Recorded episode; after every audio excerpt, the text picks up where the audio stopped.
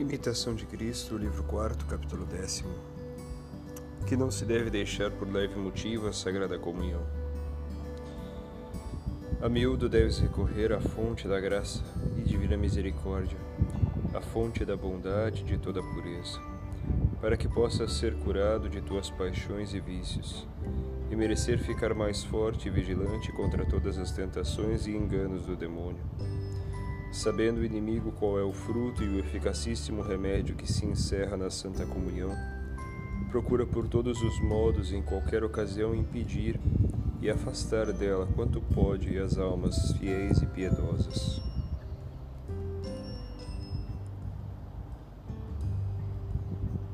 Pois a muitos sucede que, quando tratam de preparar-se para a Santa Comunhão, sofrem as piores sugestões de Satanás. Esse escrito maligno, como está escrito no livro de Jó,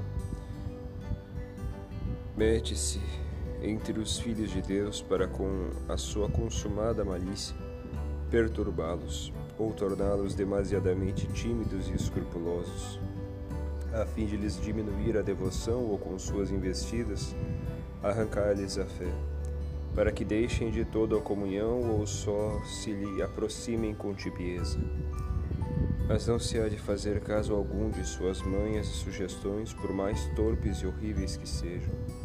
Ao contrário, todas essas fantasias se hão de rechaçar sobre a sua cabeça.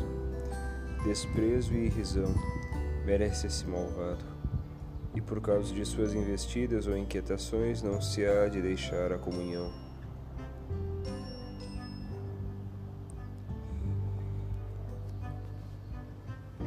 Muitas vezes também causa embaraço a demasiada preocupação a respeito da devoção ou certo receio de necessária confissão. Procede nisto conforme o conselho dos entendidos e deixa ânsia e escrúpulos porque estorvam a graça de Deus, impedem a devoção da alma. Não deixes a sagrada comunhão por qualquer pequena tribulação ou contrariedade mas vai logo confessar-te e perdoa generosamente aos outros todas as ofensas. Se tu, porém, ofendeste alguém, pede humildemente perdão e Deus te perdoará de boa vontade. Que aproveita demorar por muito tempo a confissão ou adiar a sagrada comunhão. Purifica-te quanto antes, expele já o veneno Apressa-te em tomar o remédio e achar-te-ás melhor do que por muito tempo o diferes. Se deixas hoje a comunhão por este ou aquele motivo, talvez que amanhã te sobrevenha outro maior e assim te podias afastar por muito tempo da comunhão e tornar-te cada vez mais menos apto. O mais cedo que possas, sacode de ti essa inércia e tibieza porque nada te aproveita viver muito tempo nessa ânsia e perturbação e privar-te dos divinos mistérios por cotidianos embaraços. Antes prejudica por muito adiar a comunhão por largo tempo, porque isto costuma conduzir, produzir grave frouxidão. Infelizmente, alguns tíbios e relaxados folgam com os pretextos de adiar a confissão e desejam a demora da comunhão, para não serem obrigados a maior vigilância.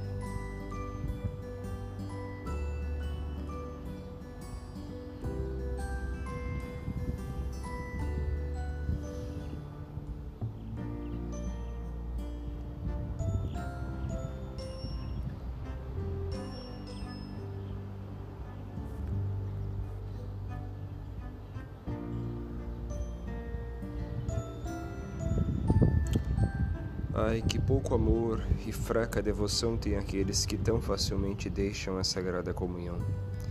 Quão feliz, porém, e quão agradável a Deus é quem vive tão santamente e guarda a sua consciência em tal pureza, que todos os dias estaria preparado e disposto a comungar, se lhe fosse permitido e o pudesse fazer sem causar reparo. Quando alguém, por humildade ou algum legítimo impedimento, se abstém de comungar uma vez ou outra, merece louvor por tanta reverência. Insinuando-se-lhe, porém, a tibieza, deve reanimar-se a si mesmo e fazer o que puder, e Deus auxiliará o seu desejo, atendendo à boa vontade que especialmente aprecia. Quando for, porém, legitimamente impedido, conserve ao menos a boa vontade e piedosa intenção de comungar, e deste modo não ficará privado do fruto do sacramento. Porque todo cristão piedoso pode cada dia e a cada hora, sem embaraço e com proveito, comungar espiritualmente. Contudo, em certos dias e tempo determinado, deve receber com afetuosa reverência o corpo de seu Redentor no sacramento e nisto ter em vista mais a honra e glória de Deus que sua própria consolação, porque espiritualmente comum e invisivelmente é recriado. Todas as vezes que medita devotamente no mistério da encarnação de Cristo e da sua paixão e se acende em seu amor. Quem se prepara somente quando uma festa se aproxima ou o costume o obriga, muitas vezes se achará mal preparado Bem-aventurado aquele que se oferece a Deus em holocausto todas as vezes que celebra a Santa Missa ou comunga.